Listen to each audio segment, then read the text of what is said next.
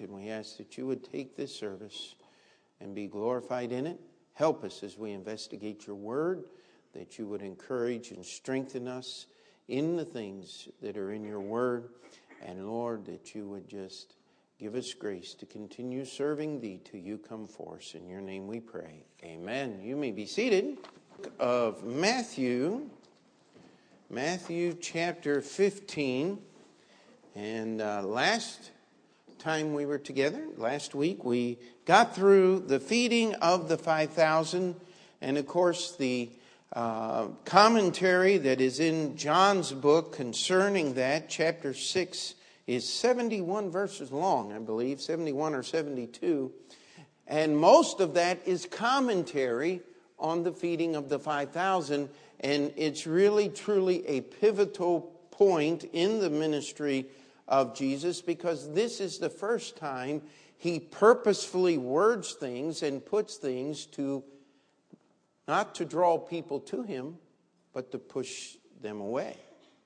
You see, we have this funny idea that the gospel message, that the Bible is love everybody and that we all ought to just be friends. And, and you know, I, uh, if I read one more We've got to stop all of these divisions between the denominations in the body of Christ. I think I'm going to mm, get sick, regurgitate.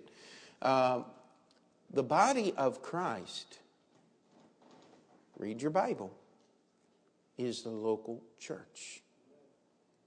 That's the only way that you can have the scripture fulfilled when Jesus said, The gates of hell shall not prevail against his church. Uh, because if you have all churches represented there, there are churches that are today that weren't 100 years ago. There are churches that were 500 years ago that aren't here today.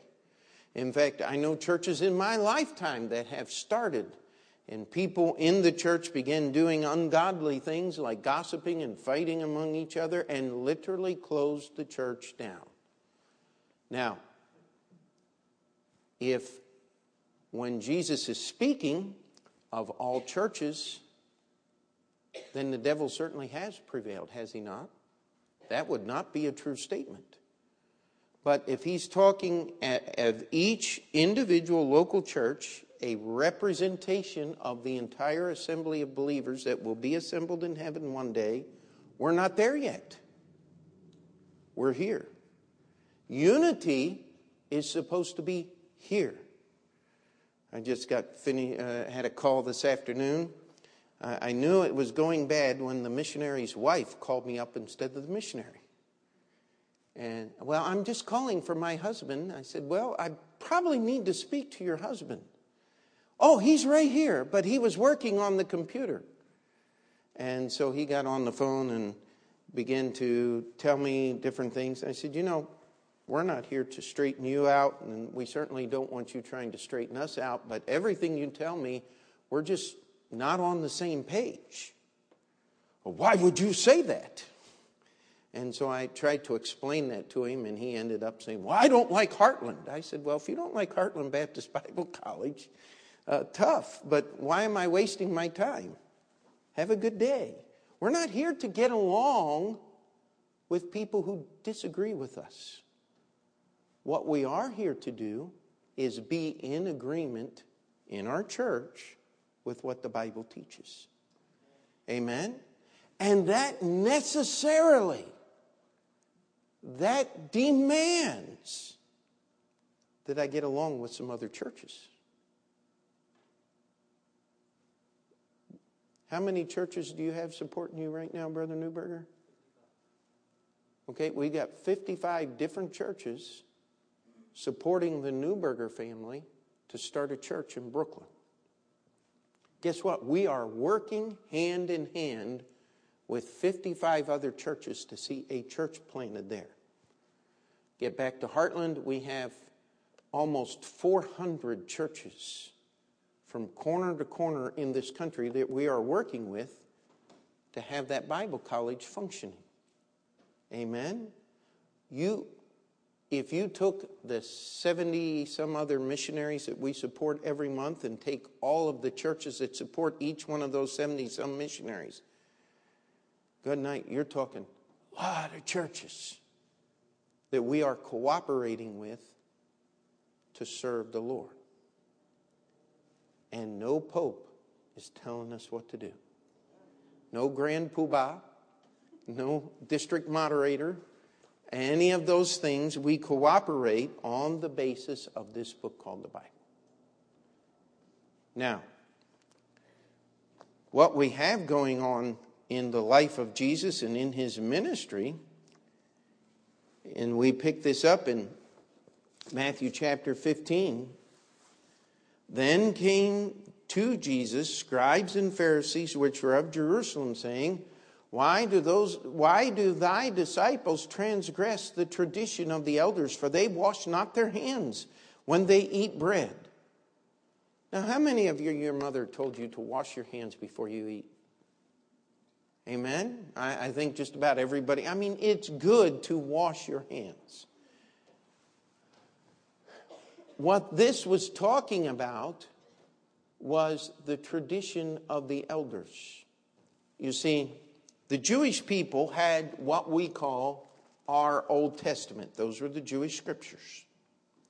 Then they had, I get this mixed up every time, they had the Mishnah and then the Talmuds. The Mishnah was the commentary on the scriptures. So the Old Testament you can hold in your hand today. The Mishnah, the commentary on the Bible, would take an entire bookshelf because it's the explanation, the commentary on the scriptures.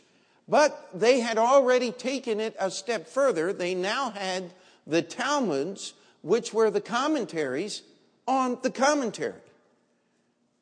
And that was an entire library in and of itself. Now, the scribes and the Pharisees came from a conclusion, wrongly so, that everybody knew the scriptures. And so what their job was, was to protect the scriptures. I want to challenge you that in 20 years of being pastor of this church, I've never once tried to protect this book. That's not my job. God's book protects itself. What our job is, is to try to believe it and obey it. That's what we're trying to do. And the traditions of the elders, I guess this is one of my favorite ones included 300 regulations on how to handle Egyptian cucumbers. I'm not kidding. I'm not making this up. The entire law of God consists of the people who count it 613 commandments. Most of those had to deal with the operation of the tabernacle and the service in the tabernacle and later the temple. They had made up 300 additional regulations on how to take care of Egyptian cucumbers so you would not transgress the law. Now, I want you to understand that there's more than one type of cucumber. Everything they had, they had traditions on how you were to wash your hands. Now, washing your hands are good, but you had to wash them a certain way, a certain amount of time, and ivory soap and antibiotic soap and all that stuff, that hadn't been invented yet. So we're not talking about germ free here. What we're talking about is following someone else's regulations. I think most of you know, we've mentioned it often here, how excited I am about our mayor trying to regulate the soft drinks that we drink. I don't know about you, but that's just frankly none of his business. If I want a 64 ounce soft drink, my wife will get after me not the mayor. Amen? The simple truth of the matter is when people regulate that way, here's basically what they're saying, and the reason why I'm insulted. I think I ought to have enough understanding as to what I can drink and the quantity I need without the government coming in and explaining to me how much I ought to drink. What they're basically saying is, You are so stupid that you don't even know how to drink properly, so we're going to help you learn how to drink properly. Does anybody else see that? Well, the Pharisees here, they were saying, You are so dumb you don't even know how to wash your hands. So we have a book on hand washing. And I'm not kidding, they did. When Paul said that he was concerning the law blameless, he was talking about all of these traditions, and they were sitting there just watching and waiting until the disciples messed up on one of the traditions so that they could accuse Jesus of not caring about loving God. You see, they had substituted their traditions for the Word of God. And that's what every religious tradition that's ever been invented by mankind does.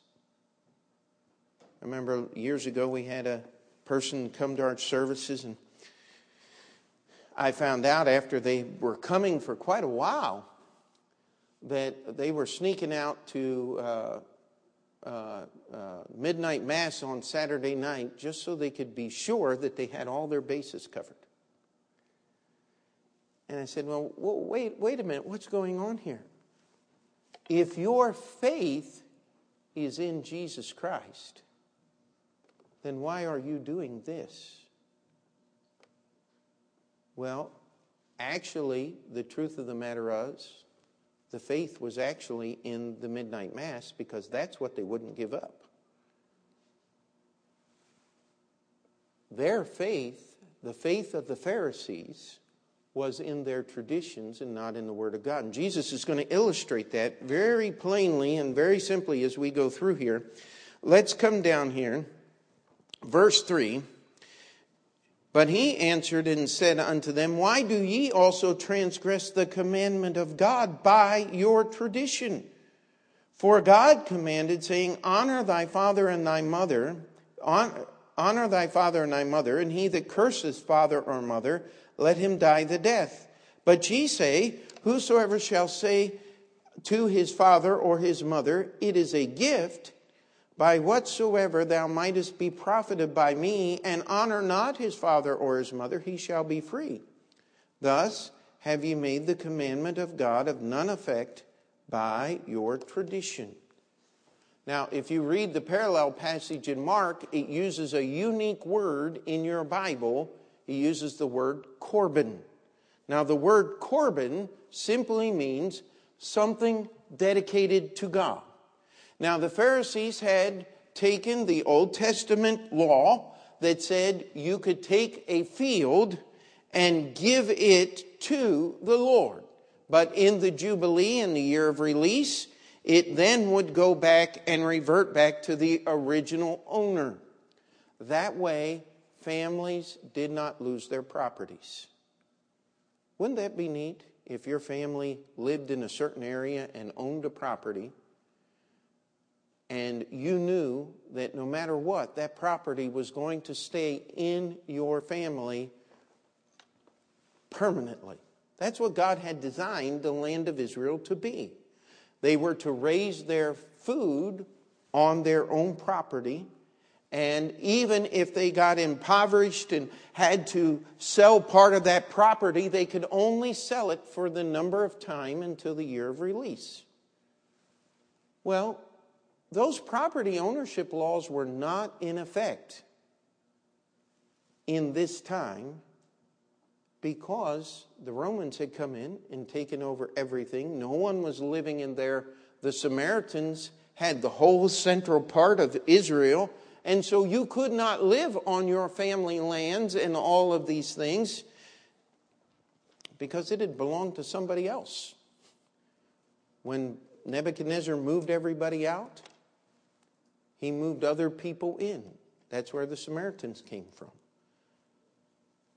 So they came up with their own version. And what they would do is they would dedicate their lands and all of their income to the Lord. That way, when the Romans came along and said, Hey, I see you have these fields out here and this uh, big, beautiful mansion right here, and says, Your tax rate is going to be da da da da da. Oh, no. You see, I am just the holder in trust. All of these properties belong to the temple, they've been dedicated to God. I only get a small subsistence salary out of this. And so you can't tax me on all that. Boy, the IRS was alive and well in Jesus' day, now wasn't it? And the tax cheats, I mean, they had everything planned. But the unfortunate part of their tradition was if your mother or father needed to be supported, that's what the Bible means when it says, honor thy father and thy mother. It means you're supposed to support them when they can't support themselves. Oh, but mom and dad, you don't understand. Everything I have is dedicated to God. All I get is a small subsistence. And of course, you know, I have to maintain the house and, and, and all of this, but I can't even let you live here because every empty room is do, uh, dedicated to the Lord. And they refuse to take care of their parents in order to keep their tradition and cheat the Romans out of tax money. Doesn't that sound righteous? The whole purpose of their tradition was to be dishonest. Because if you make a certain income and you lie about your income, are you not being dishonest? Don't get a big amen on that one, do you? But this is what Jesus was teaching here. And he comes down and gives a parable here in chapter 10. Uh, I mean, verse 10 of chapter 15. It says, And he called the multitude and said unto them, Hear and understand, not that which goeth into the mouth defileth a man, but that which cometh out of the mouth, this defileth a man. You see, the Pharisees said if you didn't wash your hands before you ate, you were defiled because you had dirty hands. That if you didn't take a bath at certain occasions, that you were defiled and you were dirty. If you didn't uh, do follow all of their little rules and their regulations, you were defiled. Jesus said, "Listen, the wickedness doesn't come from the outside in. Wickedness comes from the inside out. Wickedness comes from a wicked heart. And you need to understand that you will be defiled by the wrong things you think far easier than with a set of dirty hands. And so the, the truth of the matter is, uh, Peter, see if you can lend a hand there, okay? Probably needs to go downstairs, I would think. But um, the Pharisees got all indignant about this. And Jesus goes down and explains the parable here later, and we got to get moving, or we're not going to cover anything out. But verse 19 says, For out of the heart proceedeth evil thoughts, murders, adulteries, fornications, theft, false witnesses, blasphemy. These are the things which defile a man, but to eat with unwashen hands defileth not a man. So Jesus is trying to explain to them the struggle is going on Are you going to follow the traditions of the elders? Because the Pharisees weren't paying any attention to the Bible whatsoever other than getting up and reading it. Uh, we had a fellow visit to church this week and wanted to, uh, us to provide certain things for him. And I, I said, Now, uh, what church do you guys go to? Oh, uh, well, we go to such and such a church in such and such a place. And way, way, way far away from where they live. And I said, You know, uh, why are you coming here? You don't attend our church at all, but you want a handout from here. And they, they well, uh, uh we believe all churches teach the Bible. I said, I don't want to be rude, but the church you mentioned is a denominational church. They haven't taught the Bible there for over 100 years. And you sit here and you go, why does these things happen? It's because people stop reading their Bible and start listening to what other people say. Right. This was going on in Jesus' day. It's still going on in our day. You have got to take personal responsibility to read your Bible and confirm that what is being taught is actually written down in the pages of the scriptures. And we work very diligently. I've often told people, I said, listen, I, I, I know that on occasion I put Moses on the ark. It wasn't Moses, it was Noah. Uh, you know, just kind of look at me funny, wave your hand there. We'll, we'll try to get those kind of mistakes all straightened out. But we work very hard that the main message is just what the Bible teaches because we cannot trust in the traditions of men. And the battle is going on between the scribes and the Pharisees and Jesus because what Jesus did was just teach the words of God. They were teaching the tradition of the elders. And back and forth, and it culminates in Jesus' trial and subsequent crucifixion. They thought if they put him to death, that would be the end. They had no idea that in putting him to death, they were actually fulfilling the scriptures. Which is kind of pathetic now, isn't it? But I want to challenge you the reason people do such crazy things in the name of religion is because you either have to accept what the Bible says or you have to follow the traditions of men. Why do you think these two boys were so intent on killing people in this country? It's because of their religion, regardless of what you hear in the news media. Their religion teaches the slaughter of innocent people with whom they have nothing to do as a means of furthering their religion. I reject that kind of religion. I don't believe that the God of the Bible wants you to kill people when He said, Whosoever will. We believe in the freedom of choice, but we reserve the right to read this book called the Bible and when you disagree with it, say, You're wrong. Because if we don't, how will you ever be challenged to change? Now, I know that's not friendly, but I'll tell you what. If I go to see a doctor and I have something wrong with me, I don't want him to be friendly. I want him to tell me what's wrong. And if he tells me he's going to make me real sick to get me better, okay, well, let's get it over with. Because the other option isn't very nice. Now, is it? So, we're looking here at what Jesus did, and Jesus withdraws himself, and we'll come down to verse 21. And it says, Jesus went thence and departed into the coast of Tyre and Sidon.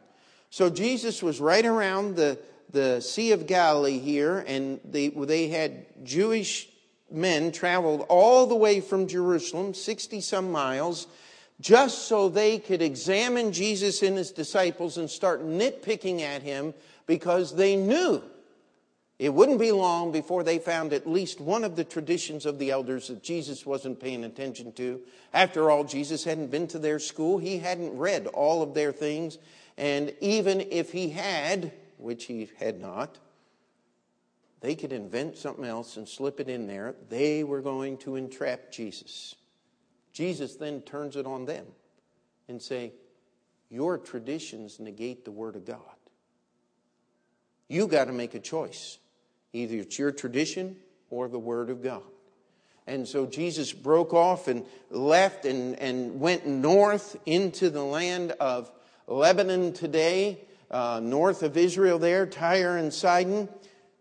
If you read the passage in the book of Mark, it says, But he could not be hid. Why couldn't Jesus be hid? Because there was a lady following them.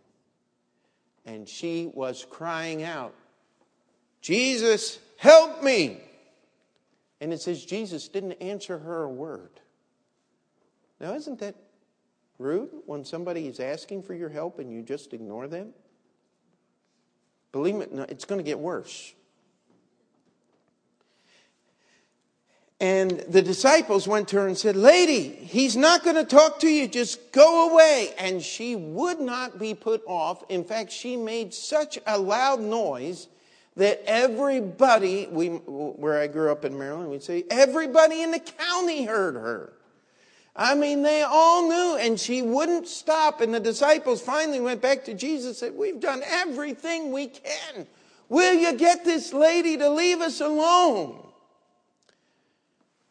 And so let's look what Jesus said here. Verse 25, or verse 24. But he answered and said, I am not sent but to the lost sheep of the house of Israel. Jesus said, I'm a Jewish man. I am a Jewish prophet. My main duty is to the house of Israel. You're not a Jewish person. In fact, if you wanted a really bad resume, she had it. The Bible call we we call her the Syrophoenician woman. She lived in the land of Syria which is known for its love of Jewish people even to this day. Uh, actually, it's a love of dead Jewish people. They hate each other. They have fought wars since the days of King David. There, there has never been peace between the Syrians and the Israelites. So that's a bad footstep. She's living in the wrong place. But she was a Greek by culture. It was the Greek leader Antiochus Epiphanes who had gone into the temple and poured pig's blood on the golden altar that was a symbol of prayers to God. I'll tell you what, there was not a lot of friendship between the Jewish people and Greek culture. But on top of that, if we traced her lineage back, she was a Canaanite.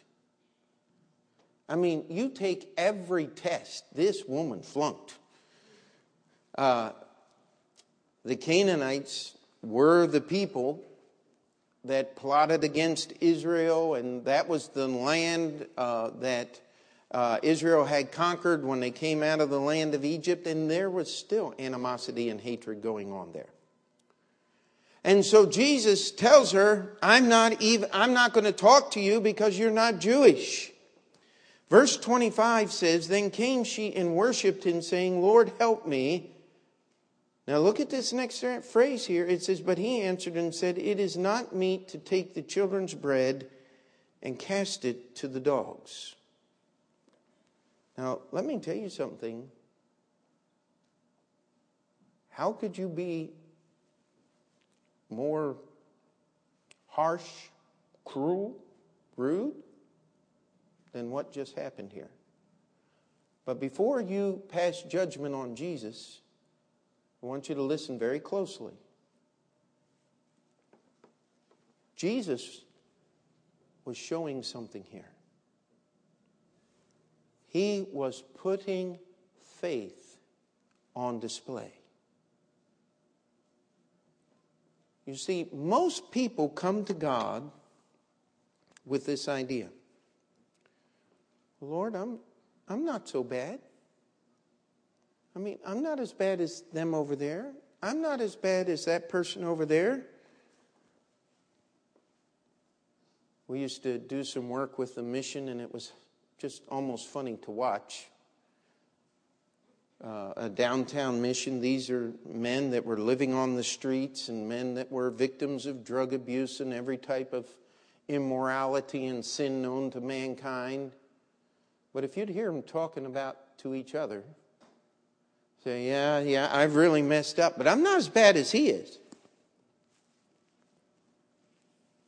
Well, you're still hearing the mission for some reason, are you not?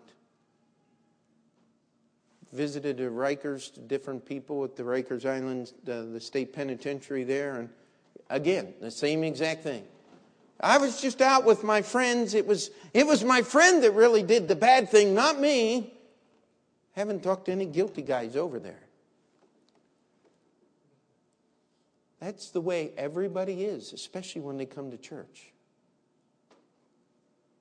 I don't like it when you tell me how bad I am. Well, if I don't tell you how bad you are, why would you go to Jesus and get it fixed, my friend? You see, what Jesus was doing was showing you and I, through the testimony of this woman, it's not about you, it's about Jesus. It's not what you've done or could have done or haven't done that should have done. It's about Jesus. Because she answers him this way. Look what it says here. Then she said, verse 27, Truth, Lord. She said, You're right. You don't take food that belongs to your children and feed it to the dogs. You're exactly correct. Yet the dogs eat of the crumbs which fall from their master's table. You know what she was saying? She said, Lord, I do not deserve your mercy. But all I need is just a little crumb. I do not need a great act of God. I just need a little of your mercy because a little of your mercy will solve all of my problems. What does it say? God resisteth the proud, but he giveth grace to the humble.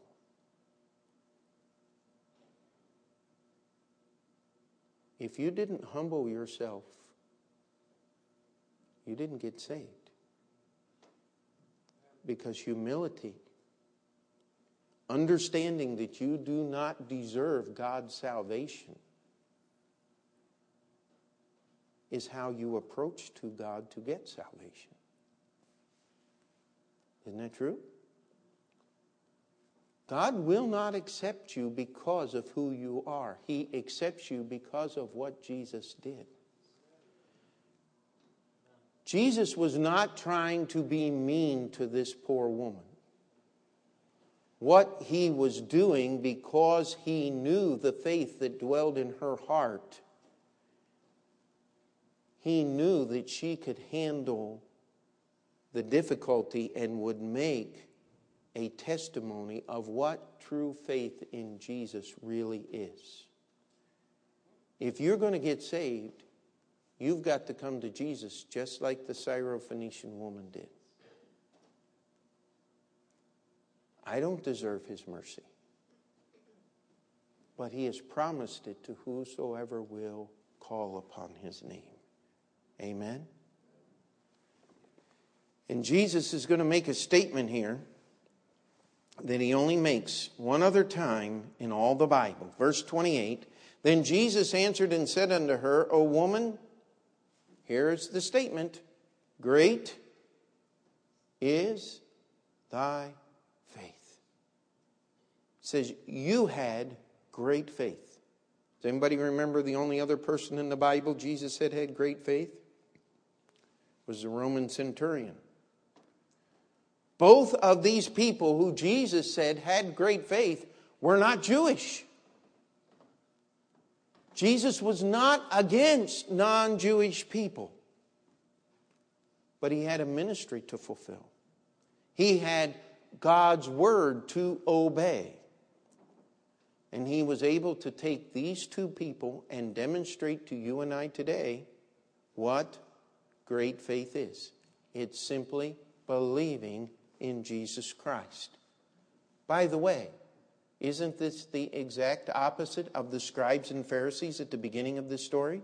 Who were sitting there trying to evaluate Jesus on how he matched up to their tradition, and because he didn't match up to their tradition, they rejected Jesus. I'll tell you what, I will gladly admit my inability to deserve God's grace. But I'm so glad that He gives it. Amen? Amen. And so she, her daughter was healed. Jesus answered her prayer, and then Jesus left Tyre and Sidon and came back down into the land of Galilee.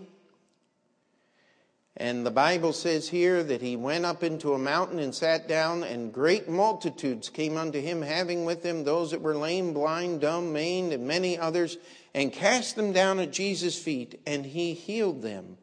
Insomuch, verse 31, that the multitude wondered when they saw the dumb speak, the maimed to be whole, the lame to walk, and the blind to see, and they glorified the God of Israel. Then said, then Jesus called his disciples unto him and said, I have compassion on the multitude because they continue with me now three days and have nothing to eat, and I will not send them away fasting lest they faint in the way. Now, we read here as we go through the story that for three days, people had been coming to Jesus. As far as we understand, if we go back to the Sea of Galilee, Tyre and Sidon was 11 o'clock, way off the face of the clock. Jesus now comes and crosses in a diagonal to the southwest corner of the sea. This was not far from where Mark chapter 5, the demoniac at Gadara was healed. And when they heard that Jesus was there, they just brought everybody that had anything wrong with them and put them at Jesus' feet. And it says Jesus healed them. Hundreds of people is the implication. The crowd here is going to be somewhere around 10,000 people, 4,000 men, besides women and children. Easily could have been much more than 10,000. Could you imagine how loud you would have to speak that 10,000 people could hear you? And Jesus did this for three days running. And he said, I'm not going to send the people away hungry. I want you to feed them. Now, the disciples should have been, uh oh, last week's lesson, feeding of the 5,000, Jesus took just a little bit and he fed all these people. But what did they do? the same faithlessness that they had exampled before, they did again. And this time, apparently, they had a few little fishes and some loaves. Uh, they had a snack for themselves, but they didn't have enough for everybody else. They gave it to Jesus, and all were fed. Seven baskets were took up. And then they cross over the sea back to the western shore of Galilee, and we have more questioning for Jesus. Let's just turn to Mark chapter 8, and we'll try to finish here. I want to just tie this in. What we're doing is just going through the stories. Mark chapter 8 and verse 11. And the Pharisees came forth and began to question with him, seeking a sign from heaven, tempting him. Now, I want to ask you a question here. Was this the first time somebody had asked Jesus to prove that he was the Messiah? No. Do you remember Mark chapter, I mean Luke chapter 4, Matthew chapter 4, when Jesus was tempted of the devil? What did the devil say? If thou be the Son of God, command that these stones be made bread after Jesus hadn't eaten. You know what? People are always looking, they say, prove the Bible's the Word of God. If you don't want to believe the Bible's the Word of God, there's absolutely no way I can prove it to you. If you're willing to accept the Word of God for what it says, there's more proof than you could ever imagine in the book of, in the Bible. Take the book of Daniel. It is so accurate in its prophecy that most modern Bible scholars refuse to believe that it's prophecy. They say it's history. That it could not have been written hundreds of years before the events happened during the reign of Nebuchadnezzar and his uh, derelict grandson, uh, Belshazzar. But the Bible says it was. Now, nobody can foretell the future. In fact, there's some people that have tried. You know what they call it? Insider trading. You go to jail for those kinds of things. When you try to plan the future, don't do that. But God can tell the future before it began. Jesus himself fulfilled over 600 prophecies when he came to earth the first time. How in the world can you manipulate that. It's not possible. But if you don't believe the Bible, nothing I can tell you will make you believe the Bible. But I'll tell you this the Bible's right about one thing. It says, For all have sinned and come short of the glory of God. Amen. It says, There's none righteous, no, not one. It says, For the wages of sin is death, but the gift of God is eternal life through Jesus Christ our Lord. And it says, For whosoever shall call upon the name of the Lord shall be saved. Those aren't tough verses to understand now, are they? But you have to choose to believe them. They were tempting him just like the devil did. And Jesus gave them this answer. He said, There's no sign that's going to be given you I'm not going to try to prove to you that I'm the Son of God because you've already seen all the miracles that I do and you have chosen to reject me. In uh, Mark's relation of this story, Jesus is going to say, Listen, you can look at the clouds in the sky and you can tell what the weather is going to do before it happens. How many of you have ever seen a big old storm moving across the Hudson River? I mean, you can just see the whole horizon turn black. You know it's going to be a big rainstorm. How many of you have seen a nor'easter move in?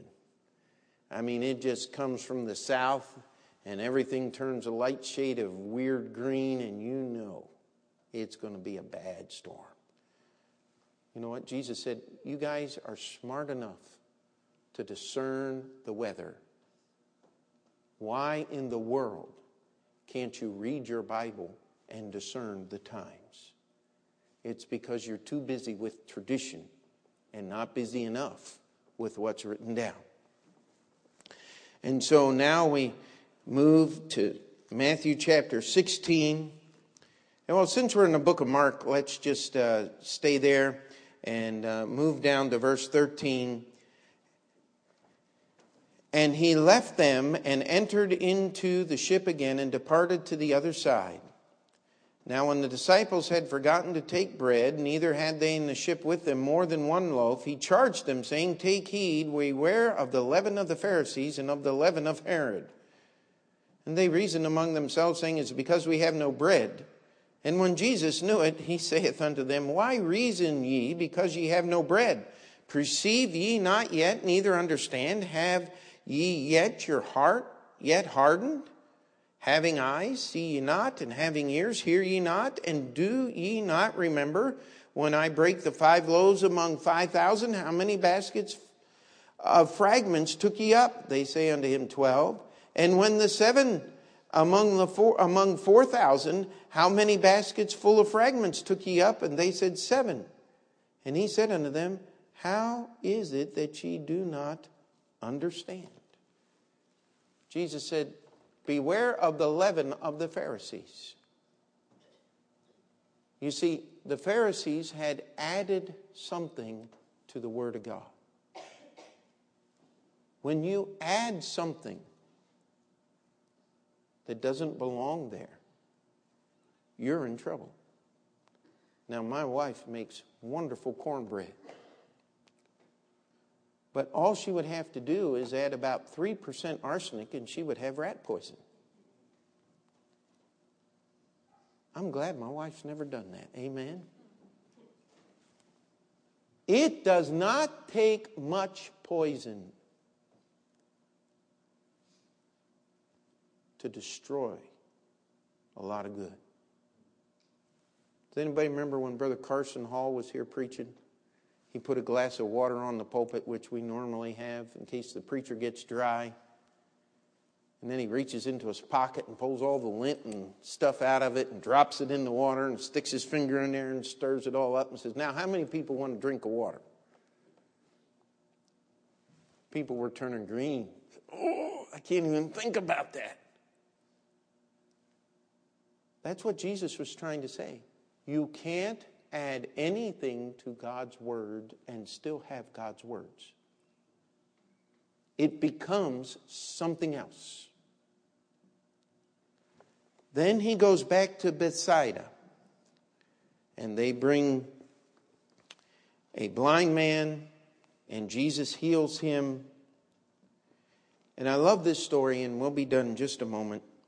Verse 23 And he took the blind man by the hand and led him out of the town and when he had spit on his eyes and put his hands upon him, he asked him if he saw aught.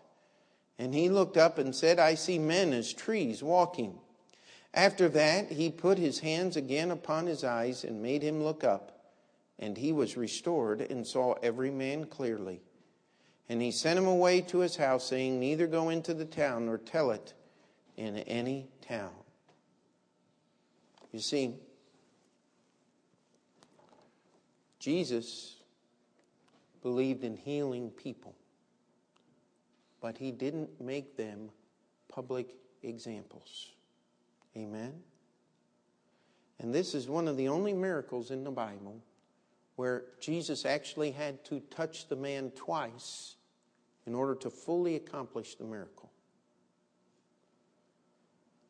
Now, I'm, I'm just going to offer an idea here, something to think about, why this story came in. Now, again, I want us to just take the picture here, the whole story that was happening.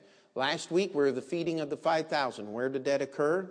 Just a little east of Bethsaida on the eastern shore of the Sea of Galilee. Jesus has been back and forth across that sea several times, traveled the whole way northwest into the land of Lebanon, and then came back into the land of Israel and crossed the sea a couple more times. No one had an excuse not to know what Jesus taught, number one.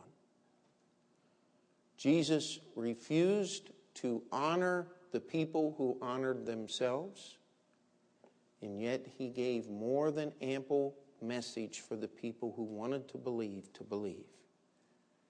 And when people brought this blind man to test Jesus, Jesus took him away all in private and healed this man so that his faith would be in God.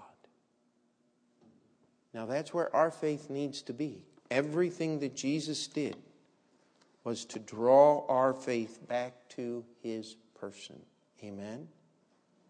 Not a Jesus that serves us, but a Jesus that we can serve.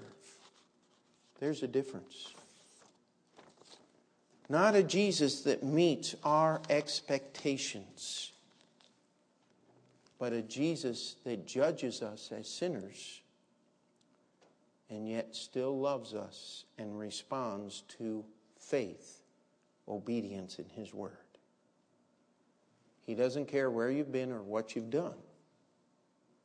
He answered the prayer of the Syrophoenician woman, not because of who she is or was, but because her faith was in Jesus Christ. And He'll do the same. But don't get the idea that you can order Jesus around. He is not here to serve you. We are here to serve Him because He saved us from our sins. And all God's people said, Dear Heavenly Father, we just come before you tonight. And we ask that you would do your work in our hearts and lives, that you would let us see what is in the Scripture, and you would help us to understand that our faith must be in Jesus Christ and Him alone. We ask you to do your work in hearts and lives tonight. In Jesus' name we pray. And let's just keep our heads bowed. We'll just have a verse or two of invitation. If you need to slip out and spend some time in prayer, the altar.